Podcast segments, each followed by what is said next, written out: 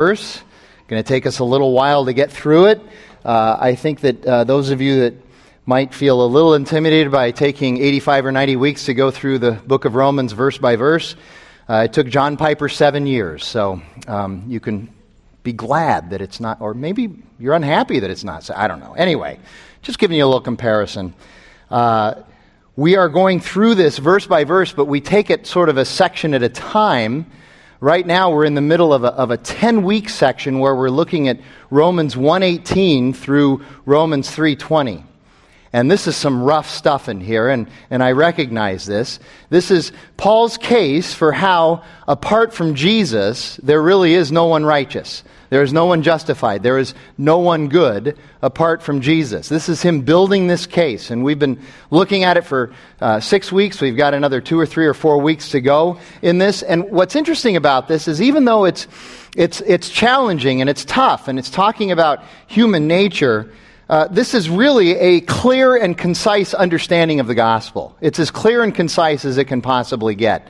And, and, and really, this is what Paul is saying. By nature, we are all sinners separated from God, alienated from a holy God because of our sin, not to mention the fact that we're also alienated from each other this, this causes problems in our relationships.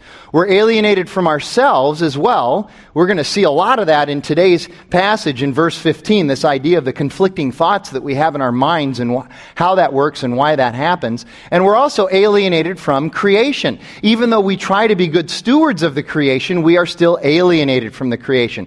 The creation is also corrupt. Paul says in Romans 8 that the, the creation cries out for redemption just like we do. And so, all of this, we're just all alienated from each other as a result of sin. But God, in His mercy and His love, has the one solution for this alienation.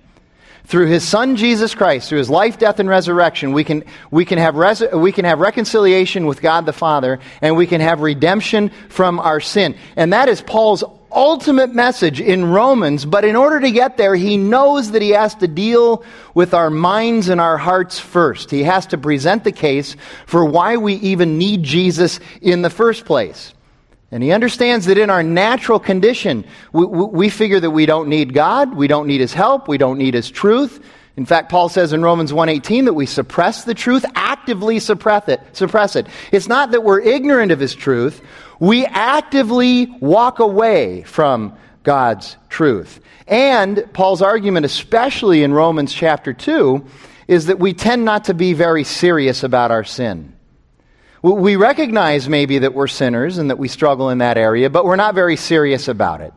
And we tend to excuse it and rationalize it and, and point at others and how much worse they are than, than we are. And so Paul needs to make the case that we really are hopeless and desperate without Jesus in our lives.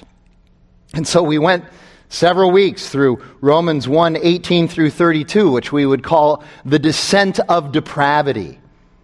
And then the first chapter of, of Romans 2 was, was talking about the person who is a moralist but doesn't have Jesus in his life. And Paul says, You don't have an excuse either.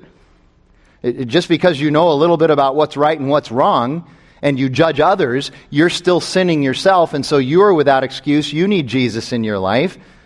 And then last week, uh, verses 6 through 11 in, in Romans chapter 2, is that God shows no partiality to anybody when, when he is going to judge their lives and, and ultimately what they gave their, what a person gives their life to, whether they gave it to the world or gave it to Jesus. And those, those are really the only two options. God shows no partiality and his judgment is always perfect and clear and concise. That's what we talked about last week. And then this week we have Romans 12 uh, chapter 2, verses 12 through 16. And essentially, you could, the big idea here, the, the sort of the, the, the flyover sentence about what, what this paragraph is about is this God is life, and sin and self righteousness, righteousness apart from God through Jesus Christ, is death. God is life, and sin and self righteousness is death. And the more we continue into sin, uh, the more our minds and our hearts become deadened or desensitized uh, to sin. This is why we really need uh, Jesus in our lives. So, uh, what we're going to do, we do this practically every week. What we do is we'll, we'll read it again, we're going to unpack it, and then we're going to look at some application uh, for our lives today. So, let me read this paragraph again.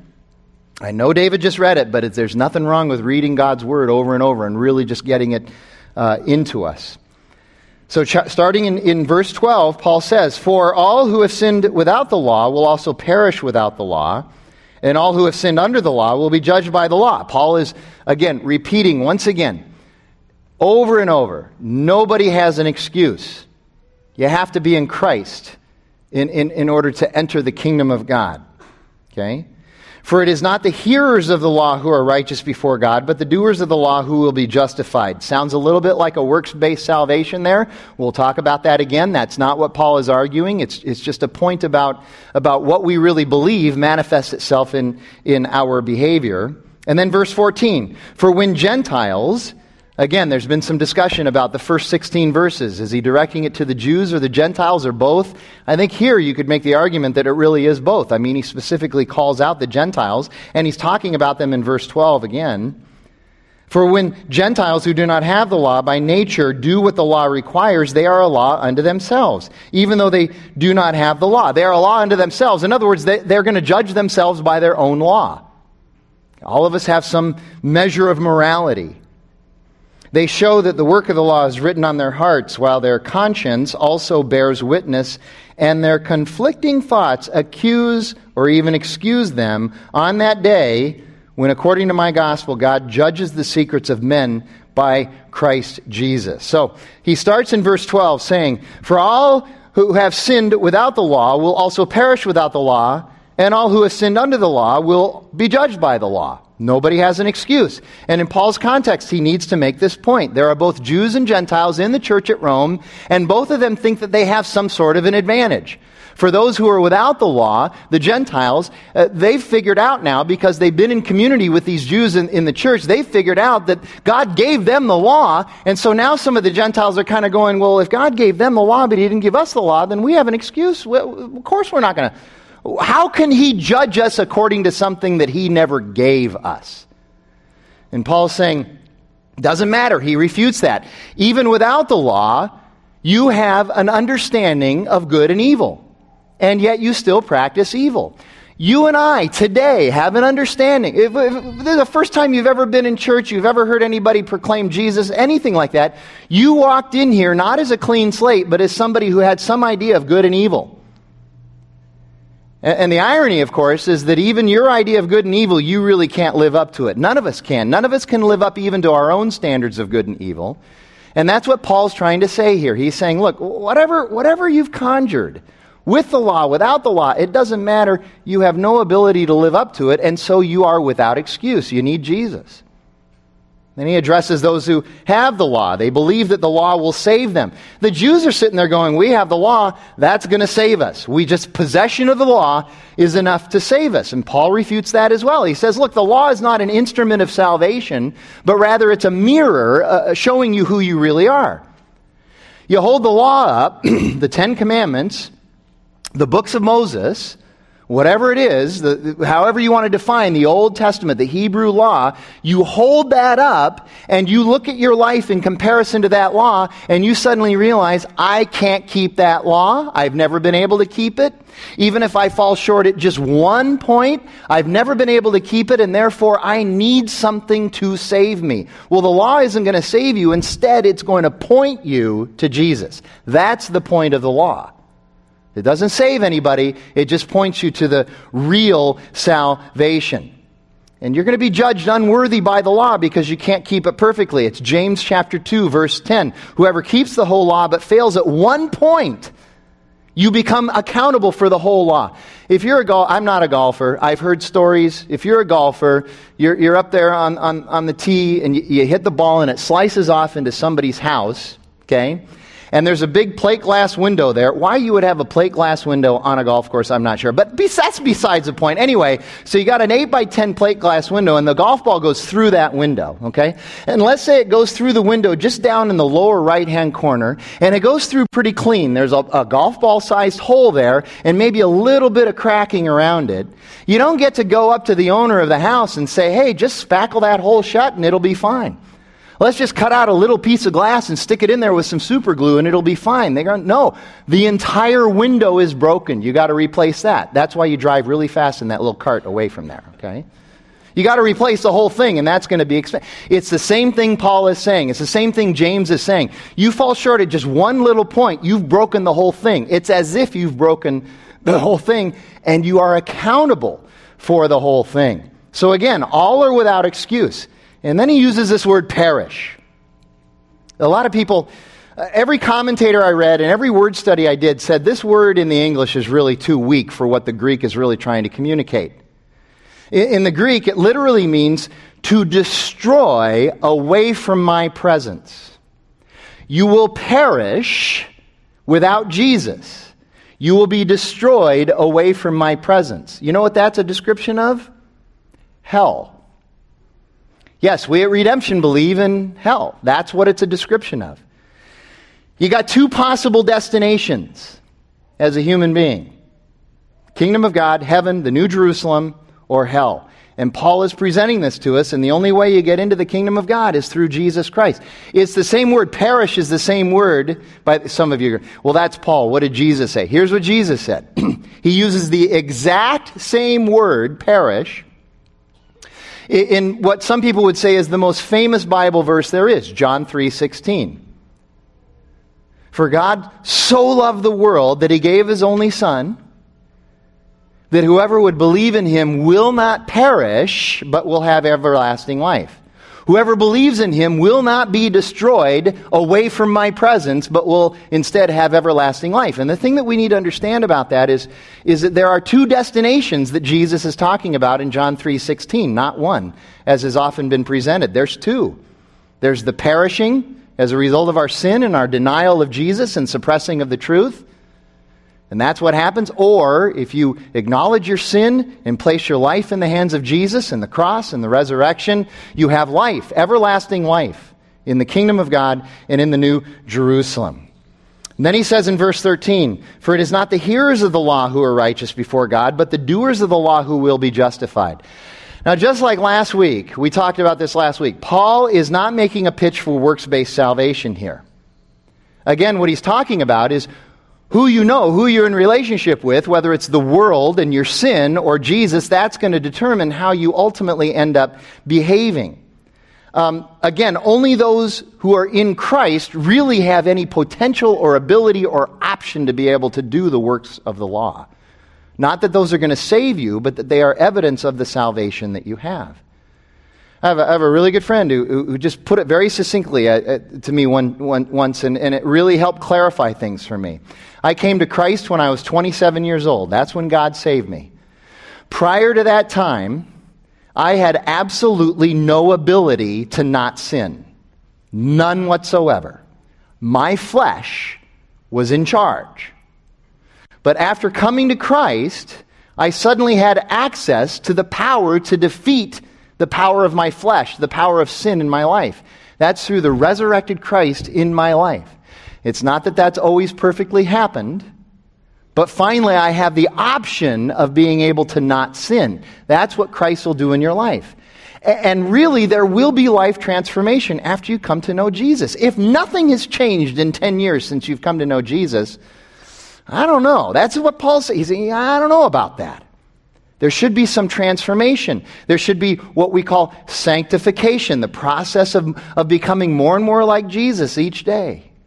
Uh, the, the idea that you're going to be aware of certain sin. I'll tell you, when I first came to Christ, I mean, it was like, you know, I'd, I'd pray and I'd read scripture and I'd say, ah, what are these sins that, that I, that I got to be aware of? And, and God would point them out and I'd be like, yeah, duh, I know. Yeah, sure, of course. Who doesn't know that? Even I knew that. But these last 10 years have been really interesting because these last 10 years have been God going deeper with me, going, okay, you know when you do this? That's a problem. And I'm like, really? Who would have known that? Who would have thought that? He's going deeper with me. He's, he's revealing more. He's giving me an awareness of just how desperately wicked my heart is, just how desperately self centered I really am. And, and so, this idea of transformation and sanctification, it should be there. And not, I understand, you know, it shouldn't just be this wonderful cupcakes and muffins experience from then on. There's going to be fits and starts and struggles.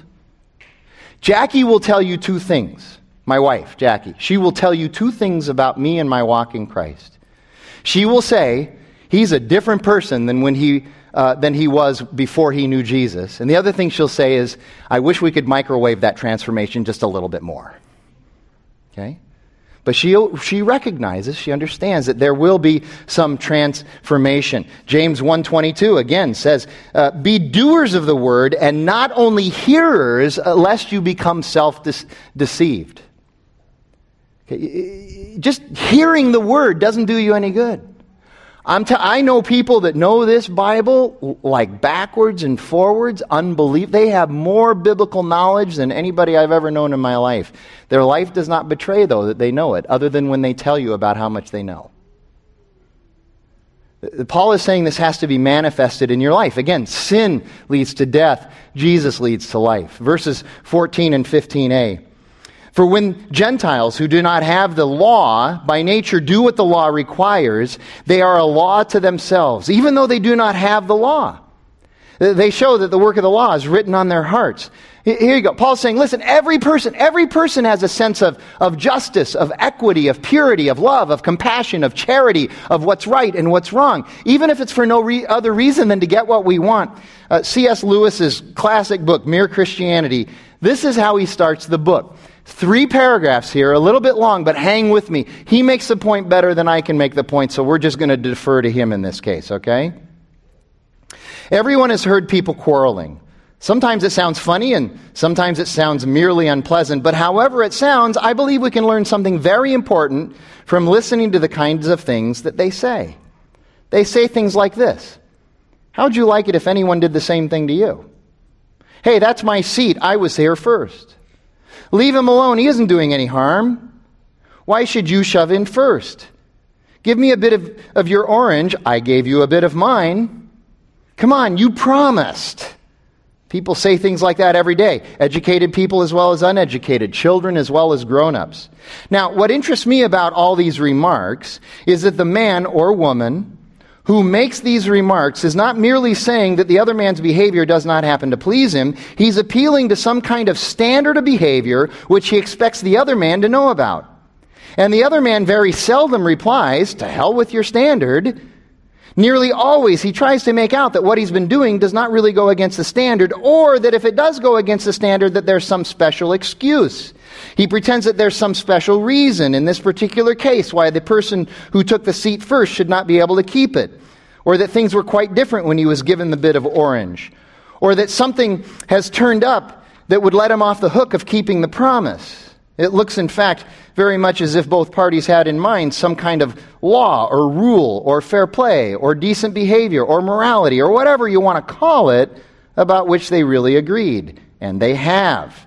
If they had not, they might, of course, fight like animals, but they would not quarrel in the human sense of the word. Quarreling means trying to show that the other man is in the wrong. And there would be no sense in trying to do that unless you had some sort of an agreement as to what was right and wrong. Just as there would be no sense in saying to a footballer that he had committed a foul unless there was some agreement about the rules of football. Now, this law or rule about what is right and wrong used to be called the law of nature. Nowadays, when we talk about the laws of nature, we usually mean things like gravitation or heredity or the laws of chemistry. But when the older thinkers called the law of right and wrong the law of nature, they really meant the law of human nature. The idea was that just as all bodies are governed by the law of gravity and organisms by the biological laws, so the creatures called man also had his law. And with this great difference, that a bo- and with this great difference that a body could not choose whether it obeyed the law of gravitation or not, but a man could choose either to obey the law of human nature or to disobey it. That's Paul's argument here. Everybody knows there's right and wrong. Yet we choose to order this in a way that lets us off the hook, no matter whether we have a written law or a law that we have conjured somehow in our relationship with each other, no matter what. It's the same thing Tom said two, two uh, weeks ago. He said, you know, it doesn't matter where you go. You go to a civilization that, that has not uh, had contact with anybody outside of their little community, and even they have a moral standard. And what's funny is that even they can't live up to that moral standard that they have conjured. They are living proof that we all have a standard, we all have an understanding of right and wrong, and we can't do it, and so we are without excuse. And now we come to verses four, uh, 15 and 16, and we're going to camp here the, the rest of the time. Verses 15 and 16. So they show that the work of the law is written on their hearts, while their conscience also bears witness, and their conflicting thoughts accuse or even excuse them on that day when, according to my gospel, the gospel, the gospel of Jesus Christ, God judges the secrets of men by Christ Jesus. There's a lot of what people have termed courtroom language in these two verses. The word accused is a courtroom word, the word excuse is a courtroom word. Uh, bears witness literally means to testify. And of course, judge. Judge, this word here means to weigh the evidence or to view in contrast. And with that in mind, there's two things that we're going to hammer away at in the last 25 minutes that we're together. Number one, our own conscience bears witness of our own behavior, and it both accuses and excuses us. There's an argument going on in each of our minds all the time. And second of all, there is a day when everything will be out in the open, especially and including our secrets, and God will evaluate, critique, and judge us according to the gospel through his Son, Jesus Christ. So the first thing, our, our conflicting thoughts about sin. Uh, there's a couple of words in, there are a couple of words in verse 15 that we really need to understand. Here's the first one. The word we translate as conscience is uh, the Greek word suneidesis. It's a conflation of two words. The prefix soon literally means together or joint or simultaneous.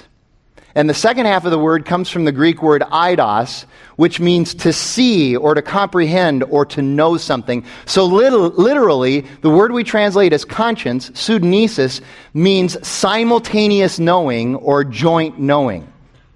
In other words, you and I are able to see clearly both sides of our sin, and as a result, in our mind, there is an argument constantly going on about our sin. We know it's wrong, and so we accuse ourselves and we feel guilty. But we also have an ability to see our sin from another perspective, a perspective that is able to rationalize it and excuse it somehow. And so when we sin, we have conflicting thoughts.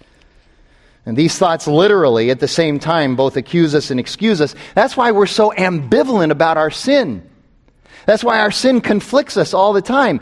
That's why we have arguments with ourselves about it and we're frustrated about it. And, and Paul, even in Romans 7, has an argument with himself over, over this idea of sin. And, and at the end, he says, Who can save me from this wretched body? Who can save me? Thanks be to God through our Lord Jesus Christ.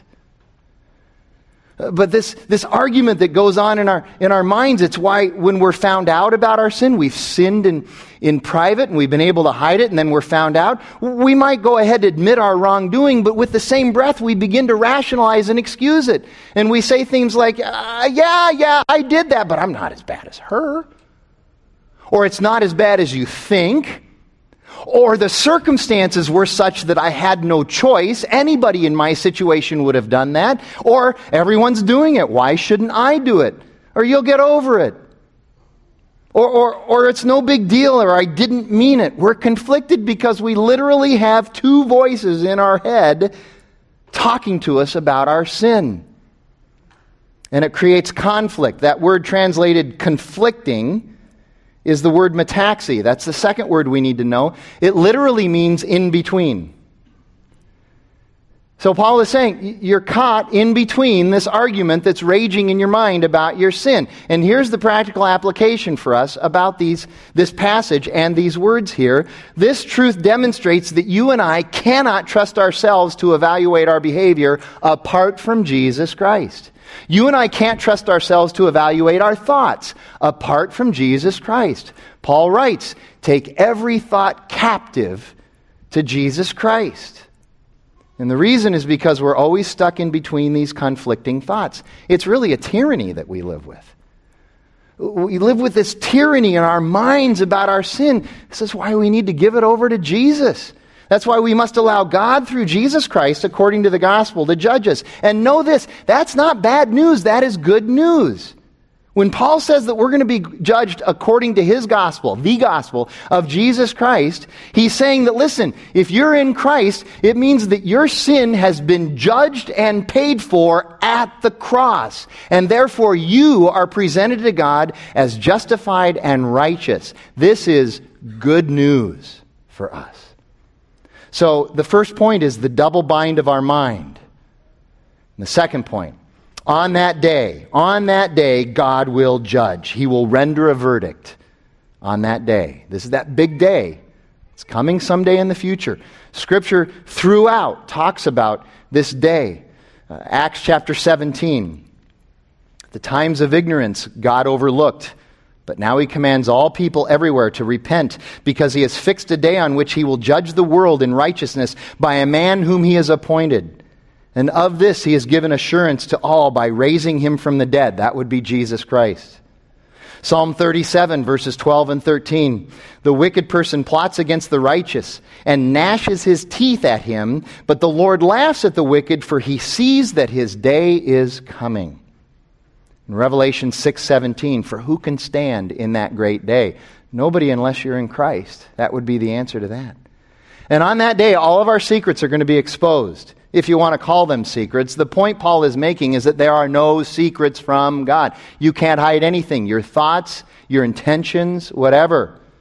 Now, we can hide all this stuff from others, and we're pretty good at it most of the time, too. We can hide stuff from our friends and our, our family, our spouses, our kids, our parents, our coworkers. We can hide things from the government. We can hide things from the pastor. We can hide things from a lot of different people. Paul's saying, you may be able to get away with that with other people, but you're not going to. God knows everything.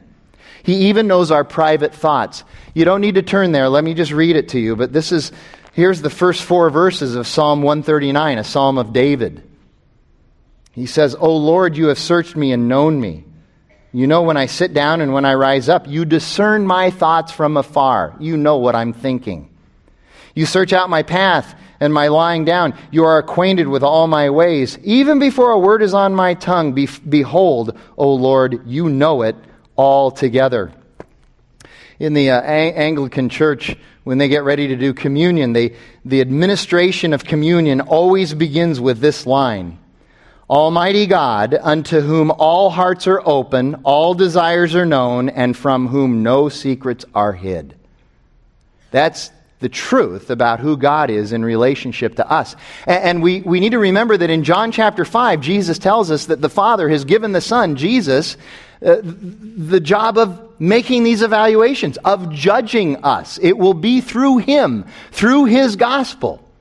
And so our sin will either be judged at the cross or it'll be evaluated in such a way that we will perish.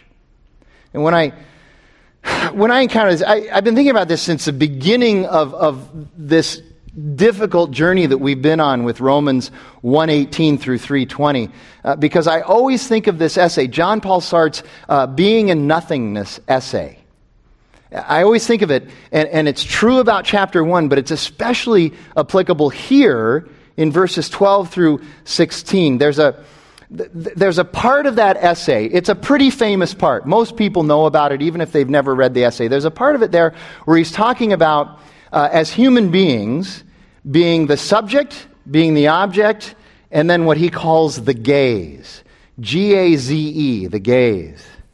And, and he uses this illustration. He says, You know, I, I, like it when, when I'm observing other people and they don't know it because I have control. I have a sense of control when I do that. And, and in that control, I feel like I have freedom. And so he, he talks about being in a hallway and, and he's a little bit older than some of us, so he's looking through a keyhole in the hallway. They didn't have those little card things in, in back then. So he's looking through the keyhole into a room. And the person in that room doesn't know that they're being watched. And so they're exposed. And Sartre says, at that moment, I am the subject and they are the object. And I am the one gazing at them, and I have control. I have a sense of control over them, even though they don't know that I'm there. I have a sense of control, and it gives me a sense of freedom. Here's what Sartre's telling us. He's saying, I, am a voyeur and I like voyeuring people. Okay? All of us are voyeurs. You realize that, don't you? We don't want to say it out loud, but we're all voyeurs. We all engage in people watching. We all like to watch people, right? We don't like being caught watching people, though, do we? How many of you at a you're at an airport or a club or a mall or wherever it is and you're watching somebody. You're now the subject and they're the object and you're watching them. How many of you when the person busts you, when they turn around and look at you and catch you looking at them, how many of you just keep on looking at them? See? You know, the minute they look, you're like, oh. Man, look at that screen. I never seen a screen like that. Wow, Romans, R O. All of a sudden, you're like really interested in something totally stupid. Okay, trying to you're trying to betray the fact that you're not watching them, but now you've become the su- the object and they're the subject. Well, this is what Sartre says. He says he says he's looking through the keyhole, and suddenly he hears a noise, and he suddenly realizes he's being watched looking through the keyhole. Guess what? He didn't like that. He does not like being the subject, being the object, while somebody else is being the object. Now, check this out. Most people would say that this is one of the biggest reasons why Sartre chose to become an atheist. In his logic, he recognizes that there must be a God, this eternal, perfect, holy subject, and he and everybody else we're the immortal, I'm sorry, the mortal, temporal objects being watched. He didn't like that. And, so it's not, it's not that he said, there's no evidence for God, so I become an atheist.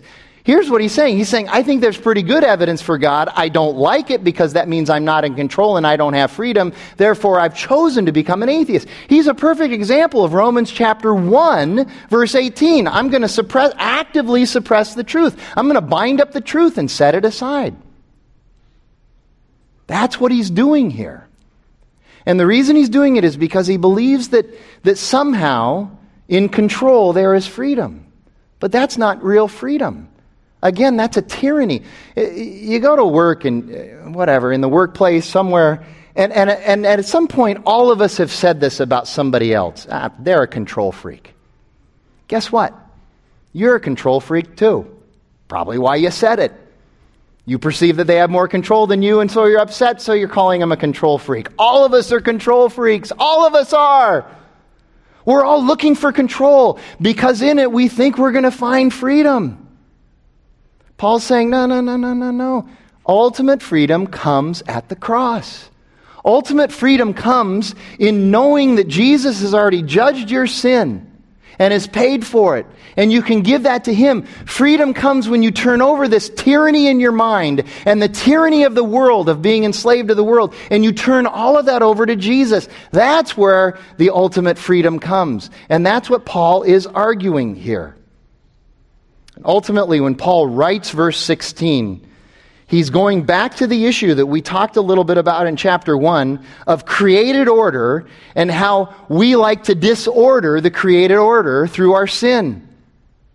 And again, scholars say he, he's got Genesis 1, 2, and 3 in mind when he writes this. So I want to spend the last few minutes together this morning looking at Genesis 1, 2, and 3, in particular 3. So would you please turn there? Take your Bibles, turn all the way to the left, all the way to the beginning of the Bible. Go to Genesis, it's the first book.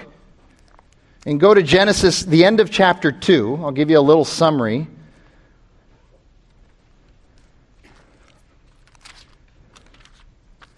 So, chapter 1 is the first creation text the seven days. It's he creates and everything is good and creates man and woman and it's very good. And on the seventh day he rests.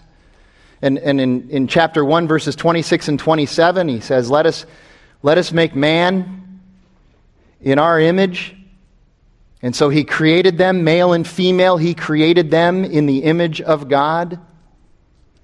And so then you go to chapter 2 and Chapter 2 gives us a little bit more detailed explanation of what happens in the creation uh, with the man and the woman. And, and, he, and God describes the garden, the paradise, Eden, talks about the four rivers and the trees and how wonderful it is. And you get to verse 15, and he puts the man in the garden in order to work it.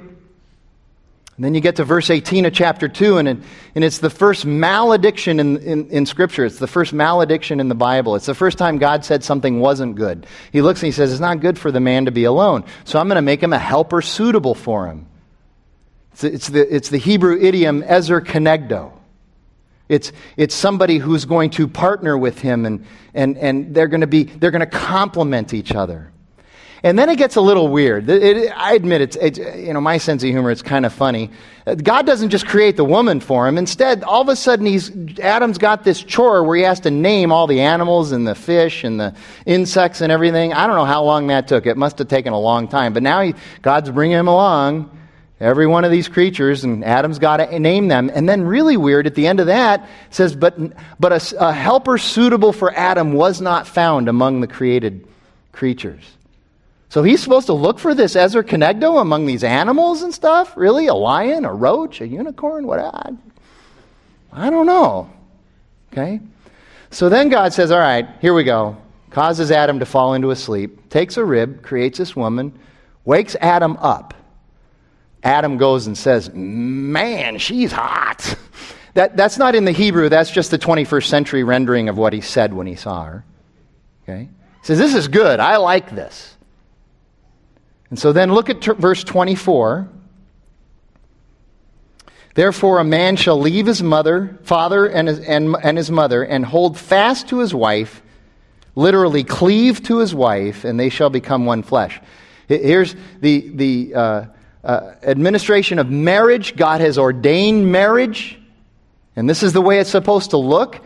It's a man and a woman coming together to pursue holiness together. That's the idea of becoming one is to pursue holiness together. And out of that pursuit come all kinds of, all kinds of other good things. But if you don't understand that idea of pursuing holiness together as, as a first thing, as a priority thing, those other things are probably going to escape you. And then one of my favorite verses in the Bible, which got destroyed in Genesis 3, is verse 25. And the man and his wife were both naked and they were not ashamed. Here's what we need to understand. Here's what we need to understand about creation before the fall. There was total intimacy, there was complete vulnerability, there was an authenticity between the man and the woman that had never been seen before. There was transparency, and there was what I would call totality between them. But then look what happens. And it doesn't take long. Chapter 3. Now the serpent was more crafty than any other beast of the field that the Lord God had made. And he said to the woman, did God actually say, You shall not eat of any tree in the garden? Understand this. Very rarely does Satan come at you and I with a full frontal attack. Most often, what he does is he just whispers in our ear. And he knows if he can just plant a thought, if, if, if he can just kind of say something that makes us doubt a little bit, he knows that we'll take it and run with it. That's all he really has to do. Very rarely will he come right at you. And that's what he's doing with the woman here. And so the woman said to the serpent, We may eat of the fruit of the trees in the garden, but God said, You shall not eat of the fruit of the tree that is in the middle of the garden, the midst of the garden, neither shall you touch it, lest you die. The serpent said to the woman, You will not surely die, for God knows that when you eat of it, your eyes will be opened, and you will be like God, knowing good and evil. Hey, come on, if you eat this, you'll actually end up like God. Uh, in the 90s, a guy named Vishal Mangalwadi uh, wrote a great book called The Old Ideas Behind the New Age. And he points right to here and he says, This is how old New Age thought is Genesis 3. You can be God. And she got sold. So when the woman saw that the tree was good for food, it appealed to her flesh, and that it was a delight to the eyes. It was beautiful to look at, it was aesthetically pleasing to her. And that the tree was to be desired to make one wise. There's that pride thing. She took of its fruit and ate, and she also gave some to her husband who was with her, and he ate. Then both of the eyes, uh, then the eyes of both of them were opened, And they knew that they were naked, and so they sewed fig leaves together and made themselves loincloths. The first reaction to the first sin was to hide and cover up. Isn't that so true of us today? And then they heard the sound of the Lord God walking in the garden in the cool of the day and the man and his wife hid themselves from the presence of the Lord God among the trees of the garden. But the, God, but, but, but the Lord God called to the man and said to him, Where are you? Now, understand, God knows where he is. They're not playing hide and seek. God's not like, Wow, where are they? They're really clever. I can't find them. He knows where they are. He's asking him the question in a different way What's happened? What's going on? We're going to have a conversation about this. And the man said to him, I heard the sound of you in the garden, and I was afraid because I was naked, and I hid myself. God said to him, Who told you that you were naked? Have you eaten of the tree of, of which I commanded you not to eat? In verse 12, one of my favorite verses in Scripture because it betrays exactly how we are. It's perfect. It's our reaction to sin every time. The man responded, The woman you gave me she gave me the fruit and I ate it. The woman you gave me, I'm totally innocent in this thing. I have an excuse. Paul's going, No, you're without excuse. You have disordered the created order. That's what we all do with our sin. We blame, hide, equivocate. It's, it's so simple. It's a perfect illustration of our sin. Then the Lord God said to the woman, What is this that you have done? And the woman does the same thing. She said, The serpent deceived me and I ate. So it's a serpent. Adam and Eve, they, they were innocent bystanders in this whole thing. They knew the rules. They were really easy. One rule, that's it. Don't eat the fruit. They violated the rule. It's everybody else's fault. Okay? Now, watch what happens. This sin results in hiddenness, covering up, blame, shame, and the loss of all of these things that we say we cherish and value intimacy, vulnerability, authenticity, transparency, completeness, and this idea of totality. Many things that we say we pine for. And, and, and, here's what I want you this is, this is what kills me. Because of original sin, because of the corrupt nature of human beings and the world we live in, because of original sin, you and I have never had and will never have this side of heaven anyone else in totality. Never. Not our spouse, not our best friend. We'll never have anybody totally, and they'll never have us totally. Never. The only person we've ever had totally and completely is Jesus Christ Himself. And He gave Himself for us. It's interesting to me, you know, you look at scandals, uh, sports scandals, political scandals. Remember the, remember the Tiger Woods thing? Remember the hiddenness and the blaming and the shame and the lack of vulnerability and the lack of authenticity, the lack of intimacy. Remember that? You look, you look at these political scandals. This is not a political statement. I'm just making an observation, but you look at these political scandals. And whatever it is Watergate, Iran Contra, Monica Gate, the current thing going on with the IRS, if you want to call that a scandal, many are. Now, this is a metaphor only. I'm just using this as.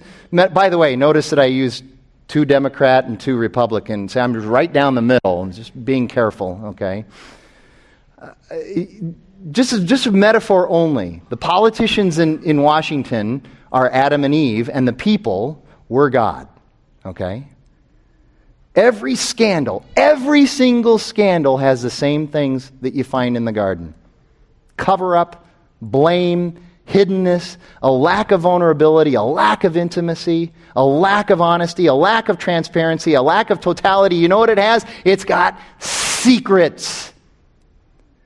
Secrets. And Paul's saying all of these secrets, the politicians, the athletes, you and me, all of them are going to be laid bare before God. But then look what happens. It gets really bad, but there's a promise in here. Verse 14 The Lord God said to the serpent, Because you've done this, cursed are you above all livestock, above all the beasts of the field. On your belly you shall go, and eat, and dust you shall eat all the days of your life. And then verse 15, the promise of the coming Messiah. I will put enmity between you and the woman, and between your offspring and her offspring. He shall bruise your head, and you shall bruise your heel. God's saying, immediately, He's saying, Don't worry, I got this. I've, I've, I've got a plan. There's a Messiah coming. Christ is coming. Jesus is coming. To the woman, He said, I will surely multiply your pain in childbearing. In pain you shall bring forth children, and your desire will be for your husband, and he will rule over you. These are the curses as a result of the original sin. And to Adam he said, Because you've listened to the voice of your wife and have eaten from the tree of which I commanded you, do not eat. Cursed is the ground because of you. In pain you shall eat of it all the days of your life. Work is going to become hard and toilsome now. Thorns and thistles it shall bring forth for you, and you shall eat the plants of the field. By the sweat of your face you shall eat bread, till you return to the ground, for out of it you were taken, for you are dust, and to dust you shall return. The man called his wife's name Eve, because she was the mother of all, uh, of all living. And the Lord God made for Adam and for his wife garments of skin and clothed them. Now, this is interesting to me. God went and made these garments for them out of skins. That means he had to, he had to butcher some animals in order to be able to do that. This is the first time Adam and Eve have ever experienced or witnessed death. It must have been horrifying to see that, to hear that. It was supposed to be them. It was supposed to be them. And when they saw that and when they heard that, I'm thinking surely they must have said, wow, this sin is really serious business. But the execution of those animals for them was actually an act of God's mercy. It was Him clothing them and covering them up. It was Him giving them a temporary reprieve. They didn't die, but the animals had to die. It was a sacrificial death for these people. It was an act of mercy. And it was a harbinger of what He talks about in verse 15 of chapter 3 that the Messiah is coming, that Christ is coming, and that it is by His blood that we will be made righteous. It is by his sacrifice on the cross that we're going to be made righteous. And it is by his resurrection that we are given eternal life. Throughout all of these bad news stories and texts in Scripture Romans 1, 2, and 3, Genesis 3 there's always the promise of the gospel. The gospel is always right there next to the bad news. And there's an old hymn that was written in, in the late 1730s that we don't, not very many people sing it anymore. I would suspect we don't sing it very much because it's a hard hymn to, it's, it's a difficult hymn to sing. It's difficult to understand the melody. The words are a little bit archaic, but the theology is beautiful. And it's the hymn I think of when, when, when I think of this story in, in Genesis 3 and what's happening and how our righteousness is going to come by the blood of Christ. It's, it's the hymn, Jesus, thy blood and righteousness. And, you look at the words up here, they're going to be on the screen eventually. Here, just the first couple of verses Jesus, thy blood and righteousness. So that's what the, the author of the hymn is thinking about and, and talking about. He's saying, my beauty are my glorious dress. My beauty are your blood and righteousness. M- my glorious dress, what I put on, is your blood and righteousness.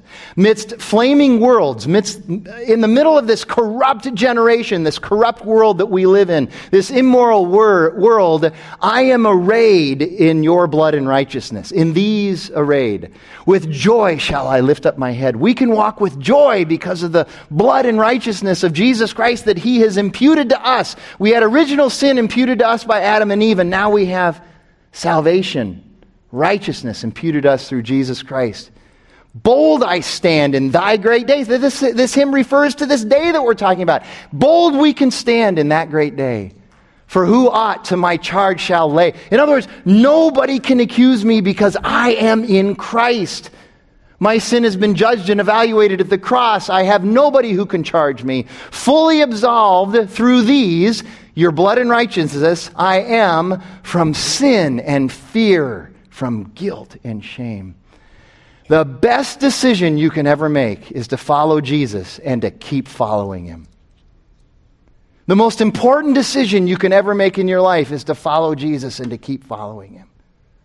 The greatest decision you will ever make in your life is to follow Jesus and allow His blood and His righteousness to clothe you. I'm going to pray, and Jack's going to come up and lead us into our time of response and communion. God, thank you.